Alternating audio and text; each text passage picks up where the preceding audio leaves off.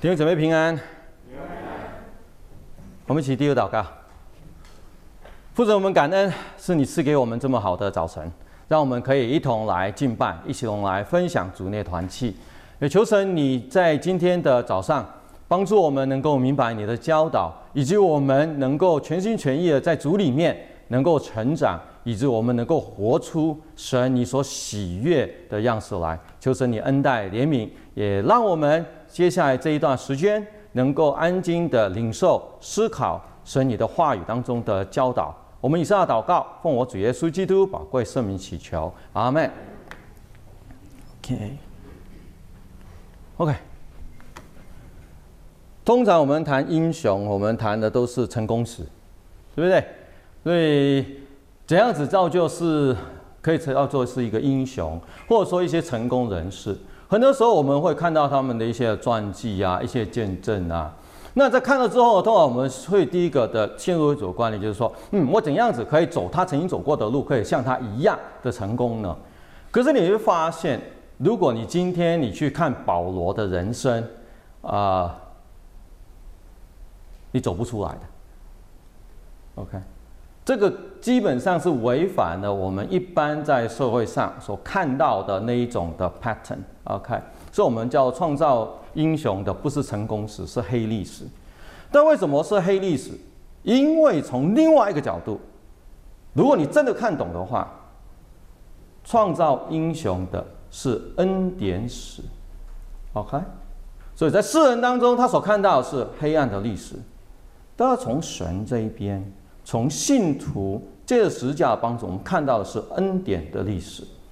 OK，所以这个是我们今天要讲。上礼拜讲了很多，啊、呃，我们稍微做一下 recap，然后接下来就在这个礼拜跟大家分享的是应用的部分。上礼拜主要是很多理论性的框架的东西，这礼拜我们谈应用。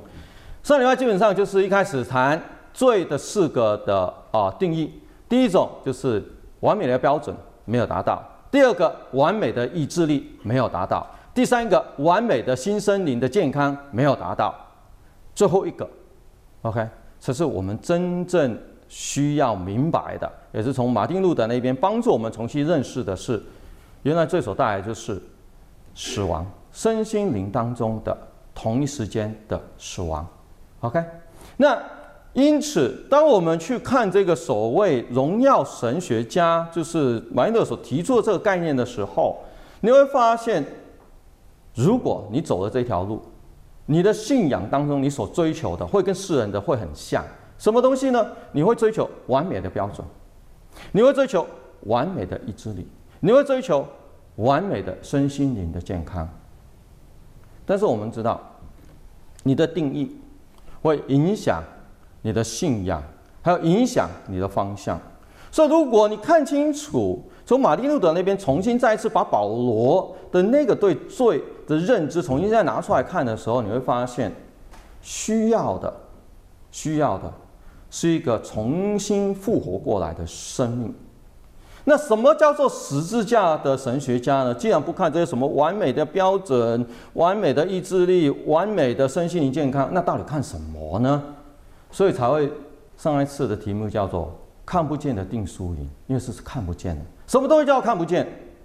复活生命在哪个地方才知道真的是有复活生命呢？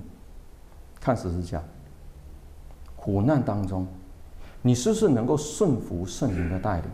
在苦难当中，你能不能看见神的荣耀？在苦难的当中，你能不能够顺服、仰望？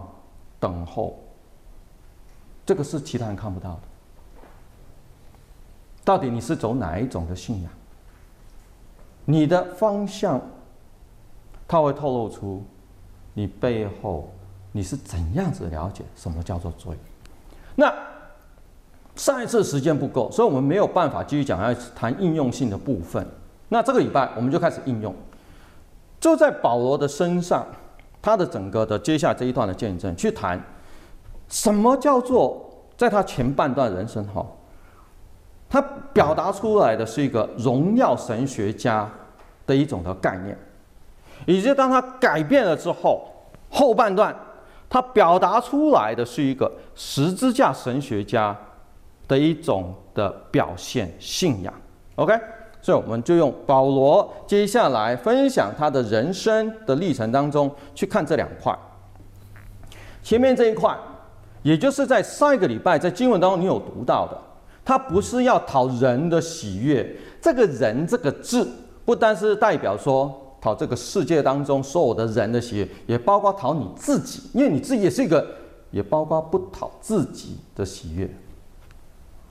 因为当你向这个世界，向你自己下拜，以自己、以世界、以人为中心高举的时候，你就会掉入所谓的荣耀神学家的陷阱。反过头来，上个礼拜后面也有讲到，我们是神的奴仆，他什么意思？他的意思就是，我不再以取悦人，包括我自己。来衡量我的信仰，我的人生。我反过头来以神为我的中心，以荣耀神作为我的记号。所以你会发现，不单单一个人，一直推广到整个的教会、整个的社区，在他的身上，在这个教会的身上，以及在整个社区的身上，你会看见神荣耀的印记的时候。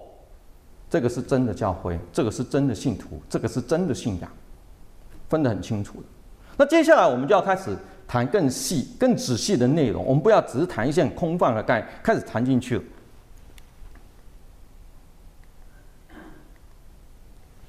首先，这个是一开始要给你们的一个中心思想，就是跟每个礼拜都会先先这样先做，怕后面讲那个框架太大，不习惯的时候会 lost 掉。中心思想是什么？上帝的呼召是扎根在他的恩典，而不是来自于人的潜质或潜能或是能力。OK，所以很多时候我们待会有一些的分享去谈，就是当我们在啊、教会在用人的这一方面，我们到底应该是怎样做一个取向？你会发现这一句话基本上就已经跟社会的文化切割出来了，因为这个世界讲的是什么？讲能力，你必须要证明你的能力，你证明了，你才有资格去做那些位置。哥这边跟你说什么？先放一边，先问一个最核心的问题。请问在这个责任人身上，你有没有看见神的恩典？那待会先谈怎么样子才叫做神的恩典。这边有很细的，不是那么空泛的。接下来给你们这个礼拜的金句。这是保罗人生当中的一个很重要经历，但是在今天他的这一些叙述当中，他没有完全点出来，反而是在哥林多后书那边，他有一些的论述，所以我们就用哥林多后书那边的这一段经文作为我们金句。因为依着神的意思忧愁，就生出没有后悔的懊悔来，以致得救；但世俗忧愁是叫人死。OK，所以这个是今天的金句。我们继续看这一段，你会看到那个张力。如果你从这个荣耀神学家跟十字架神学家这边去看，你会看到张力。什么意思？你们听见我从前在犹太教中所行的事，怎样极力逼迫残害神的教会？但是后面很奇怪，然而那把我从母腹里分别出来，又施恩招我的神，等等。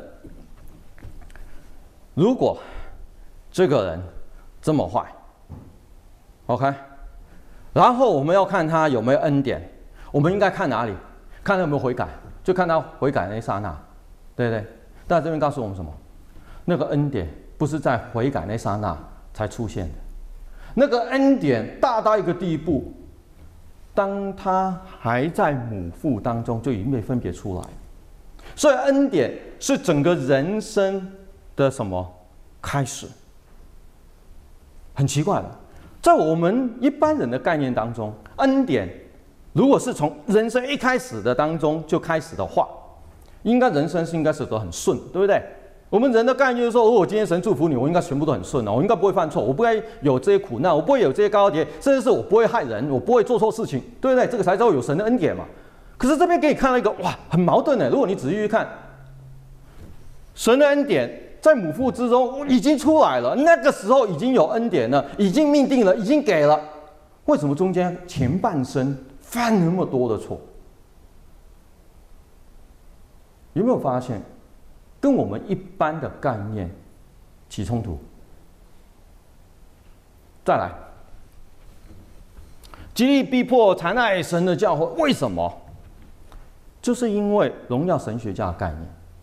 你今天已经在这个两千年后，基督教信仰是做大的时候，犹太信仰是很微小的时候，你当然就说这个社会的氛围就已经告诉你啦，我们才是主流啊，我们才是应该遵循的。当然，今天基督教其实也慢慢也边缘化了，不是慢慢，其实我们早就已经边缘化。但是比较相对比起来，OK，比起来，经过两千年的教会历史发展，人人的历史，你会发现犹太教很小。OK，基督教很大，那在这种很大很小的时候，你带你去看，对啊，逼迫教会不好，不是一件好的事情。这个犹太教错错错。OK，这个是你以一个两千年后的人看的概念。我帮你遗忘一下，OK，往前跑，跑回去，跑回两千年前。两千年前，基督教是什么？芝麻那么小而已，才刚开始而已。而且呢，那个时候谁才是大的？一个犹太人，保罗是一个犹太人，OK，一个犹太人的概念当中，谁才是主流？犹太教是主流啊，对不对？所以从他角度去看，基督教是什么？异端，OK，听懂那个意思吗？这个是一个小的不得了的一群人在那边找茬，想要颠覆我们整个犹太教的正统，所以他做的是什么？做到看见的事情啊！第一个，上一个礼拜有跟你讲完美的标准。什么叫完美的标准？犹太教的才是完美的标准。我们里面的传统传承的世世代代到今天，还仍然能够保留啊，那就一定是有神的恩典嘛。所以这个就是最高标准。所以犹太教的才是最完美的标准。OK，第二件你在做什么？我又在犹太教比我本国许多同岁人更有长进的时候，在讲什么？我的意志完全投入了，我跟这些同辈人不一样。这些人意志哈很薄弱，为什么薄弱？因为心怀意念，OK，在想很多其他有的没有的事业啊、家庭啊，想很多。我没有，我一心就为我所相信的大发热心。所以你看到完美的标准，下一个他有什么？完美的意志，他一直往这边跑，OK。接下来，他要做什么？身心灵的健康代表什么？他要把它活出来。他不是只是讲讲的，这个不是躲在家里的神学家，不是。保罗是直接说，我要把它行出来。怎样子行出来？把这个异端基督教抹掉。所以他那个时候，他就在这一个耶路撒冷的时候，跟这些的大祭司他们要这些手谕，以及他可以去到处。OK，不同的地方的那些基督教的教会里去抓人，OK，把基督徒抓，抓了就是什么？下到监狱里面，然后害死他们。所以在当时候，你要这样说，从保罗的角度，他是在做最对的事情，而且也是世人所看见，会给他 Amen，给他打，就是拍掌的，OK，很得到人家认同的一个的信仰。OK，可是从基督徒的角度，他是谁？他就是那个逼迫你、会杀你亲人、会杀你朋友的一个杀手。所以，如果你从这样子一个角度转过来的时候，我会希望你能够明白，保罗并不是你我们一般想的这么的单纯中性，不是的。要么你就从犹太教这边去看。把他看作为一个非常有能力、很有热心的一个伟大领袖，要么你从基督徒这边去看，这个是一个坏到极点的杀人犯。如果今天能够祷告的话，你会怎么样祷告？若有人杀你朋友、杀你亲人，你会怎样帮他祷告？上帝啊，愿你的审判、你的愤怒常与他同在，是不是？上帝啊，你公义的审判在哪里？对，我们都会这样子来祷告。所以，你对保罗如果有一个正确认识的时候，你不会走中间路线的。要么你恨他恨的要死，要么你去崇拜他，崇拜的要死。这个是他的上半生，对，前半生就是这样子走过来的。接下来，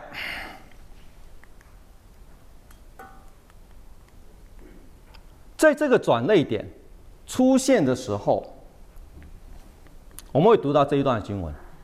因为我不是从人领受的，也不是人教导我的，乃是从耶稣基督启示来的。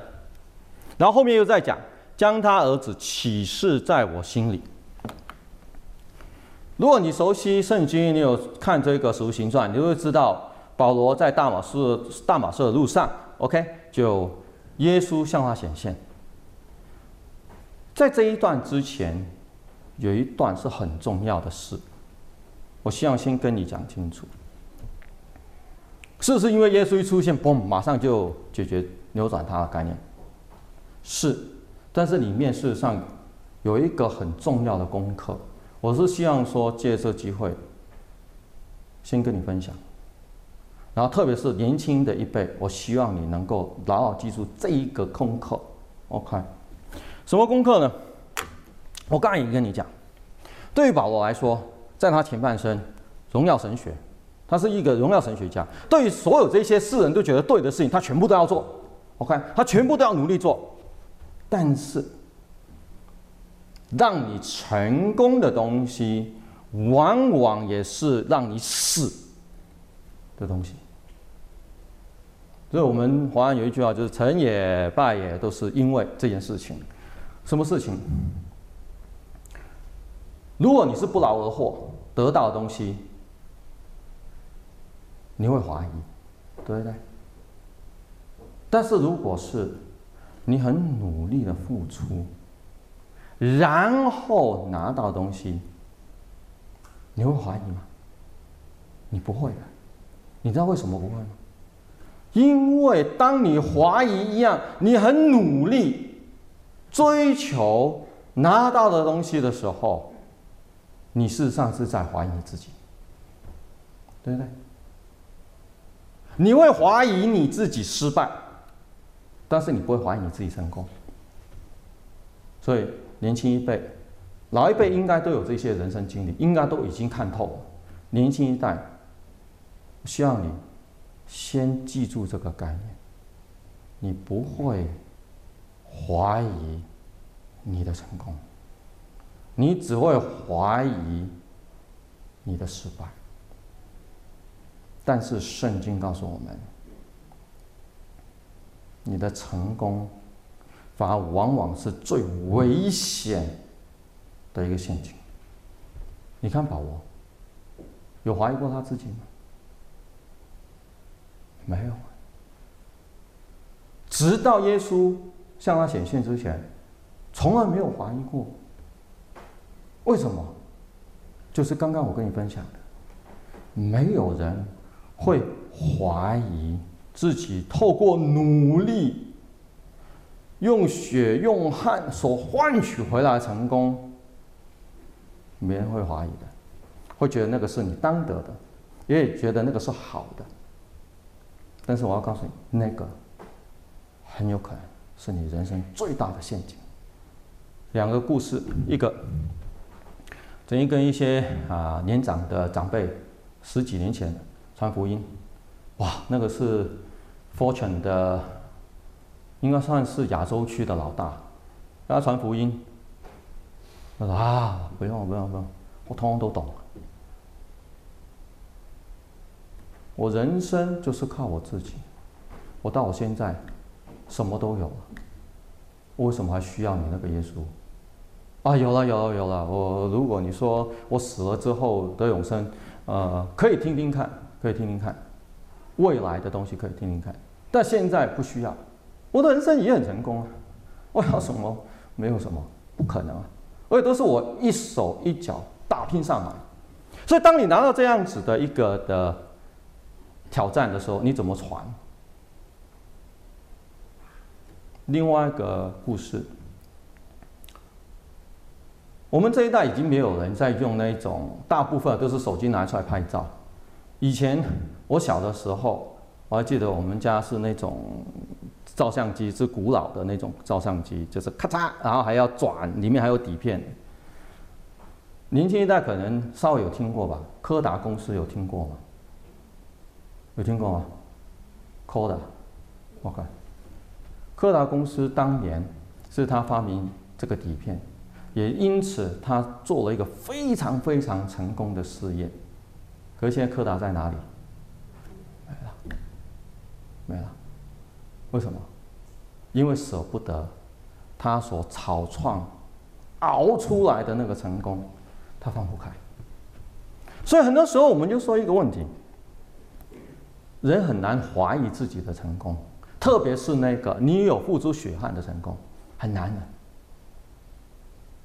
然后在这个保罗生命当中转捩点当中，很怪一样东西。保罗自己在后面有谈过这件事情，但我不知道你有没有 click 到。保罗说：“希尼尼人就是外邦人，就是希腊人，他们求的是什么？智慧嘛，对不对？但他后面他有讲一句话很好玩：希伯来人在求什么？神迹嘛，对不对？神迹嘛。你看保罗他自己讲他自己的人生前半段，有没有谈过神迹？没有哎，他从来没有谈过说 他前半段有神迹奇事，从来都没有。OK，就是就是。”很努力的传传传传传，有没有神迹？完全没有讲，所以我们就假设可能没有。可是你要了解，没有发生不代表他不想要，因为他后面自己在保罗书信已经跟你讲很清楚，犹太人怎样子找到他做事情是不是成功？今天我们说你是不是成功，你看银行就知道了嘛。什么叫看银行？啊？看你银行户口嘛，你银行户口里面有几个零，就是代表你有多成功嘛，对不对？就这样很简单嘛。那犹太人怎么样？看自己是不是成功了？神迹，听懂啊？看神迹，有神迹在我身上出现，这是一个很重要确据，对不对？努力了半辈子，哇，神迹出现了，在大马士的路上，在那个时候，你觉得你会是什么心情？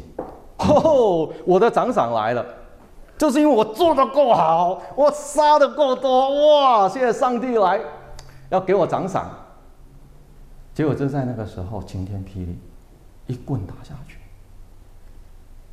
您所最承认、最依靠的这个神迹出来的时候，告诉你什么？你整个人生已经走错了。你所有的大发热心，你所对付的敌人，全来全部都是好人来的，你杀错人了。那我不知道你会有怎样子的一个想法。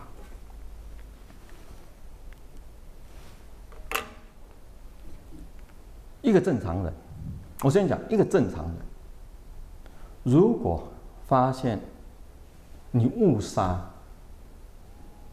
我相信你会充满罪疚感，是不是？正常的。但如果一个正常人发现，原来你不是误杀，原来你一直以来主动谋杀，我不知道你怎样子面对良心。你听懂那个意思吗？你知道那一刹那对保罗的震撼有多大？在那一刹那，他以为他是一个大发热心、同辈的人当中都必须要往上看的一个伟大的领袖，结果发现原来自己是一个杀人犯。我不知道他怎样面对，我也不知道你会怎样子面对。如果你在那种状况，所以我希望给你看见的是一个有血有肉的人。保罗跟你我其实一样，他就是一个人。面对这些一个又一个的心理关口的时候。值得你我好好去思考，如果是你，你怎么走过去？所以后来保罗在哥林多的时候的这一段话很重要。我每个人都会做错事情，对不对？所以第一件事情，做错事情不代表没有恩典，不是我讲的，你自己去看。保罗一开始就已经说什么母腹之前他。在母腹里就已经有恩典，OK，但是后面做错事情了，在做错事情当中，怎样子去处理呢？怎样子去处理你的这种的罪疚感？所以我们常说罪疚感，罪疚感会不会让人死？会，会让人想要自杀。哦，我们在圣经当中，我们看到有两条两条线，一条世俗的忧愁叫人死，在谁的身上你会看到？很明显的，犹大。OK，犹大。另外一条线，依着神的意思忧愁，一个是彼得，很明显；另外一个是保罗。彼得那一段这一次没有时间跟你解，OK，没有时间跟你解经，因为那段要解很长，OK，以后希望有机会。保罗这一段比较短，所以我们直接就用这边用这个机会来解。什么叫做依着神的忧愁，而不是依着人的忧愁？其实很简单的，就是看罪，罪疚感嘛，所以跟罪有关系。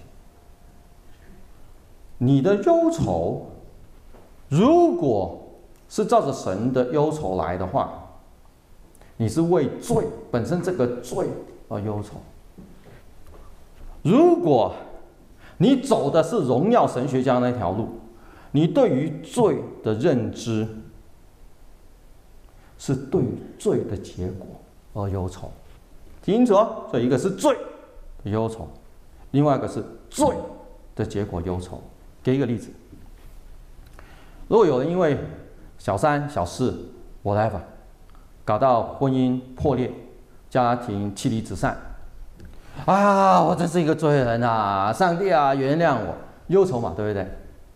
你要判断，这个判这种忧愁是哪一种忧愁？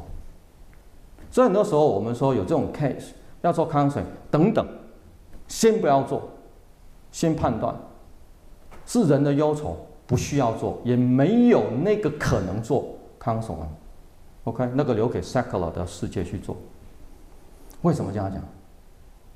因为他只是讨厌罪的结果，他只是讨厌妻离子散，他并不讨厌在婚约以外有第三、第四、第五者。这并不是他讨厌，听懂那意思吗？所以，如果对他来说，回到古代，哇，解决问题了嘛？所以问题在哪里？是我的问题吗？不是，哪里是我的问题？是这个世代的问题。听懂意思了吗？所以他的忧愁只不过就是带来结果，或者说年轻的小朋友的，我们说考试很怕考不及格等等。为什么怕考不及格？因为爸妈会打嘛。我们那个年代会了，这个年代不舍得打了。OK，所以我们到底是害怕考不及格，还是害怕考不及格的结果？是结果啊，怕被打而已啊。如果考不及格不会被打，有什么关系？读书不及格，反过头来换取我更多的时间去打电动，去跟朋友交玩啊，交友去玩，对对，有什么关系？反正没后果，怕什么？不及格就不及格，听懂意思了吗？世俗忧愁是叫人死，他并不是真正要对付罪，他只是讨厌结果而已。所以以至于今天对很多的信徒来说，为什么信主？这个你要想，你要好好去思考。也是我一开始就有跟你提过，他害怕的不是罪，他害怕的是罪所带来的什么结果。罪的结果是什么？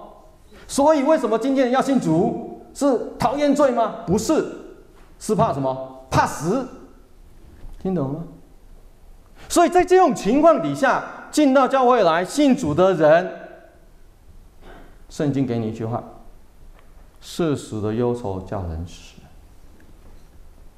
你如果只是讨厌罪的结果，结果不会挪开的。信主。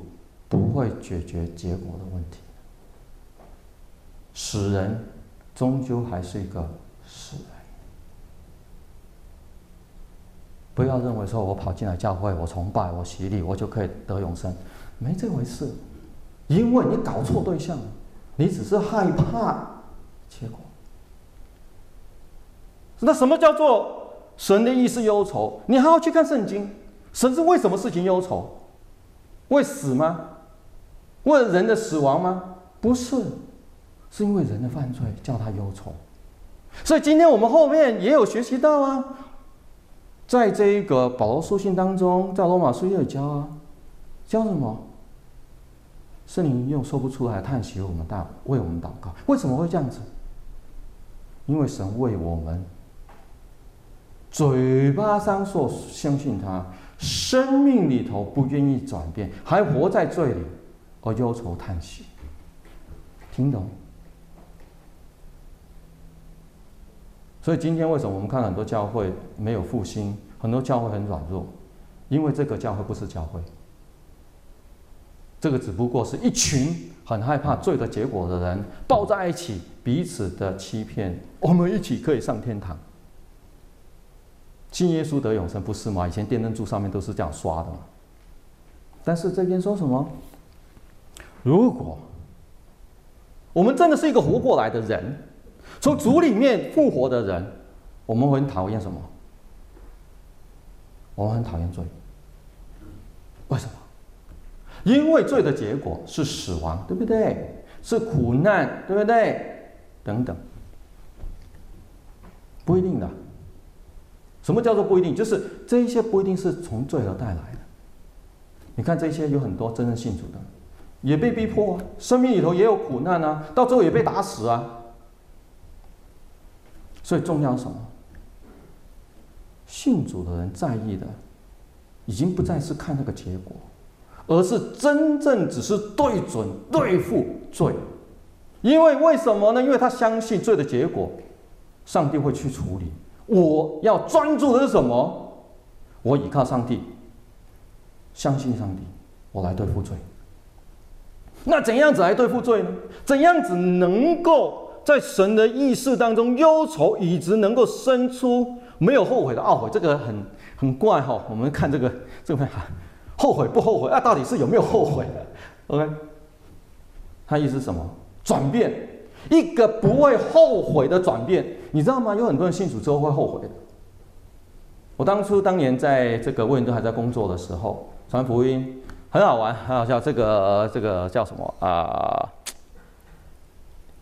呃，就是那个布道晚会，对，布道晚会，哇，很多年轻人和我一起去，完了之后。呃，哎，有看哎，那个那个谁，哎，信主哎，举手哎，你知道吗？第二天崇拜哈，好死不死，他坐在我旁边，啊，我跟师母旁边，结束之后，他问我们一句话，哎，那个时候我不是牧师，那时候，哎，Mackie 啊，想问你一件事情啊，有没有人是一天信，第二天就不信的？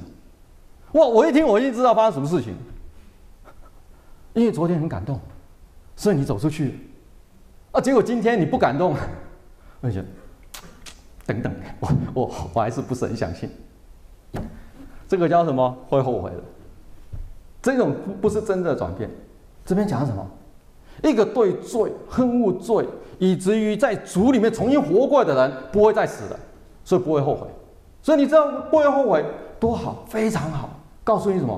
在主里面活过来的，不会再死回去，是一个确据来的。当我们对付罪的时候，你拿着这个确据，他告诉你一件事情，你不用害怕，因为你是不会后悔，你不会再转。那不会再转有什么好处？死亡在你身上，拿你没办法，所以你就乖乖专心对付罪就好了。后面叫什么？以致得救。为什么可以得救？因为当我们知道。原来我们真正的麻烦不是死亡，不是罪的结果，而是罪的时候，你就会往十字架那边看，也就是保罗所看到，那是从耶稣基督启示来的什么呢？福音，他接受了福音。后面又说，既乐，既然乐意将他儿子启示在我心里，在讲什么？只是让他看见耶稣吗？不是，在那一刹那，保罗清楚的知道一件事情：，原来他是蒙恩的人，是在那一刹那的蒙恩而已吗？不是。保罗说什么？从母腹，他就已经凭着主的恩典招了。那我怎么样子对付我心里面来的这些罪疚感？这个就是福音的厉害。唯独信心，信什么？基督能够复我付不起的代价。保罗人生当中害死了很多人，所以在他的保罗书信当中，他很坦白来讲：“我是罪人当中的罪魁。”他从来没有抹杀他过去的这一些黑暗的历史，他很大胆的分享。但是接下来他马上讲什么？但是主的恩典够我用，为什么？因为一命最多最多只能抵几条命，一条嘛，最多一条嘛，然后很有可能就是说你那条是什么命？这个是很珍贵的，这条命可不好是国王啊，你那条命什么烂命一条，怎么抵？不还会有这种？但是你想想他杀了多少人，害死了多少人，多少破碎的家庭就是因为他造成的，不单单只是那一代哦。破碎的家庭，它影响到还有小小孩子那一代哦，还得起吗？还不起了，他怎么死都还不起。但是有什么救了他？我还不起，但是主的恩典够我用，耶稣基督帮我还。怎么还？我不知道，但是我相信。基督在我人生当中所有一切的亏欠，他帮我还。这是他第一个拿到的平安。我还不起的债，不管是对人对神，基督帮我还。第二个，当面对基督的恩典的时候，他能够接受他过去。整个的黑暗的历史，为什么？因为他发现，连我这么烂透顶的一个人，神都既然不放弃，给机会，给我转回来。对于他来说，神的恩典，他有很深很深的体会，因为他知道他自己完完全全不配的神的恩典。但是也就是这样，所以才叫做恩典。听懂那意思吗？荣耀神学家里面，其实那个恩典是假的恩典来的。什么叫假的恩典？因为你的努力啊，你的血汗，你的投入啊，然后所以上帝要给你奖赏，所以那个是奖赏，那不叫恩典。什么叫恩典？你没有做却给你，才叫做恩典。所以这个就是我们整个基督教的核心思的思想，我们的信仰核心就是因为你没有做，而且你也做不到。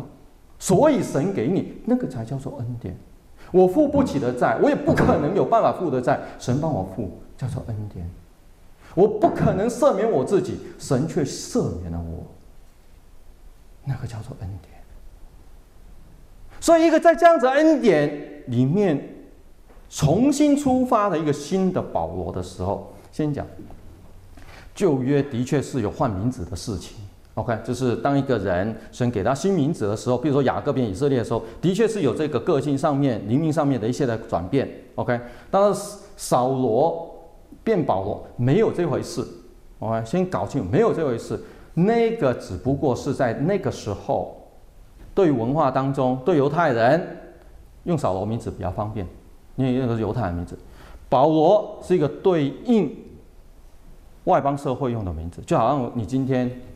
你问我，如果你是华人，在亚洲区，在台湾，通常我都要逼着我跟你讲，我叫做李明基牧师，OK？可是我老实跟你讲，我在北美，我在纽约，几十年没有用，十几十几年没有用过我中文名字，OK？所以你了解哈？所以在这边不要搞错了，不是因为之前叫扫罗，后面叫保罗，不是，OK？不要不要乱来。但是什么是真正发生的呢？生命里头。拿到恩典了，尝到天恩，尝到知道什么叫做被赦免，所以在这个时候，整个人生转，以及他看人、看事情，换了另外眼光，从十字架的角度开始看，他不再看一个人的失败，不再看一些人的软弱，他只问一句话：这些的失败、这些软弱的背后，能不能让我看见神在他身上的恩典？如果有，这是真的信徒；如果没有，要跟他好好传福音。反过头来，没有什么大灾祸，没有什么困难，人生过得很顺的，要警醒，要怀疑，到底你是世俗的恩典，还是你真的、真的是基督而来的恩典？启示这个字为什么我特别点出来？它有双重含义。原来这个字本身的意思，只不过就是所谓的 uncover，就是有一些东西在旧约的时候盖住，OK，新约的时候打开，就这样子而已。原来只是这个意思，就是本来看不到，掀开来了 uncover。但是在保罗书信，它有多一层含义。保罗一直在用，那层含义是什么？默示，不单单只是翻出来给你看的意思这么简单。神给他看见的不是他过去没看见的，什么叫做恩典？什么叫做十字架？还有更重要的是，时代，末世的时代到了，这才叫做启示。什么叫做末世时代到了？考验，最终极的考验到了，在世上，我们会发现，如果你向世界跪下去，你用这个世界大家习惯的标准，习惯所谓的完美的概念，去经营你的人生，你会发现，就算你没有很成功，最少你不会被排斥。听听懂我意思吗？就算你不成功，但是你不会被排斥，因为你是里面的一群人。OK。可是你说我不要，我不要，我是一个蒙恩的人。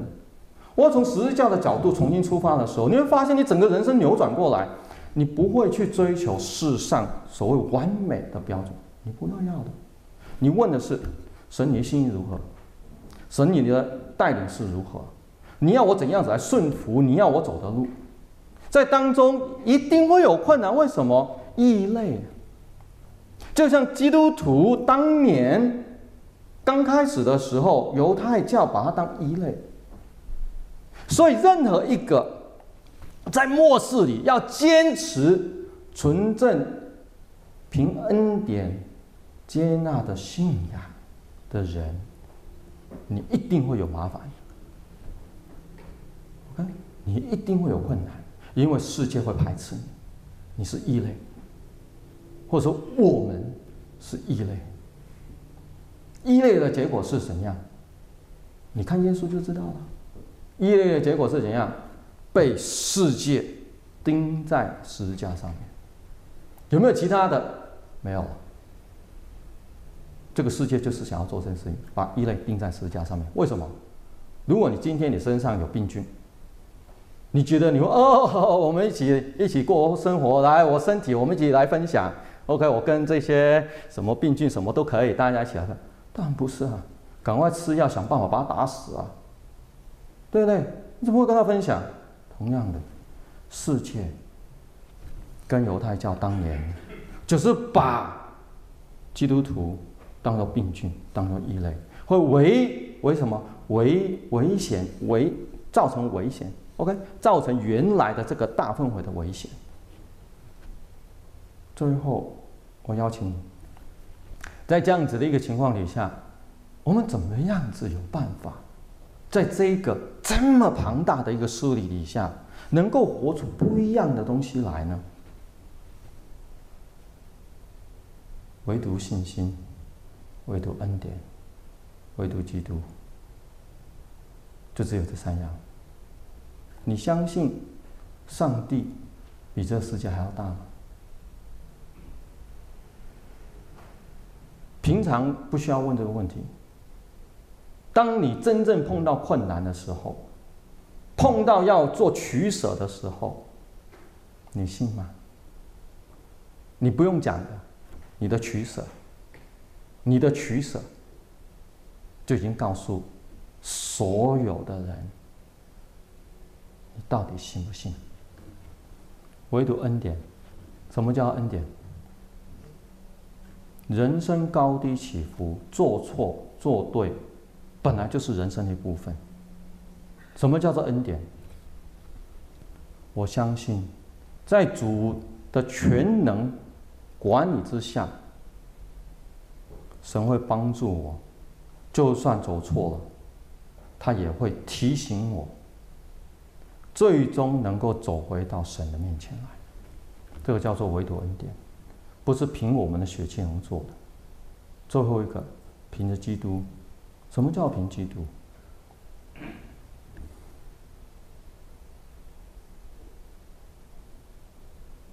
你怎样子看十字架？上一次已经讲过，这次还是要再提。你是只要解决罪的结果，只想要复活的那一段呢？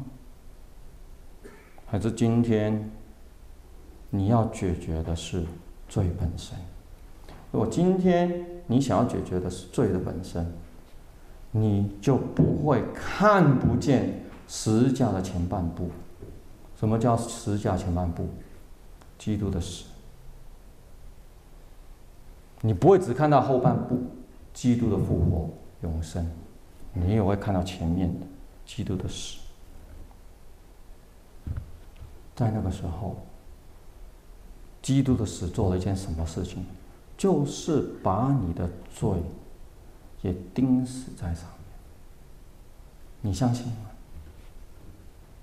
你相信基督的死不是只是基督自己的死，而是他把你的罪也一起钉死在那边吗？以及你今天你可以说我是真正的自由，我不再受罪的辖制，你相信吗？我们一起低头祷告。父神，我们在你面前，我们受到这个世界当中很多错误的教导，很多混乱的影响。以及很多时候，我们所追求的，自以为是纯正的信仰，却往往只不过是以貌取人，以成功来定夺一个人。我们感谢主，你让我们借着保罗的人生，就是今天在经文当中，他很坦诚的分享，以及我们能够看见，原来唯有活在。主的恩典里面的，才能够真正享受到救恩，才真正能够对付所谓的罪。或帮助我们，不要单单只是仰望、恳求得永生，更求神你帮助。让我们更加的清醒。我们该处理的，是生命里头我们所看得见的罪，我们所看不见的，求神你帮助我们，借着圣灵的帮助，我们能够借着圣灵的引领，不要让它潜伏在我们生命里。以及我们在走这个人生的时候，借着圣灵的帮助，借着基督的话语的教导，以至于基督复活的大能，我们能够把罪治死，以直到最后，我们能够像当年的这些教会一样，没有拒绝罪人，反过头因着罪人的悔改，我们能够一同。归荣耀于神，就是你恩待怜悯我们教会，恩待我们所有的弟兄姐妹，在末世能够挺得住。我们以上的祷告，奉主耶稣基督宝贵圣名祈求，阿门。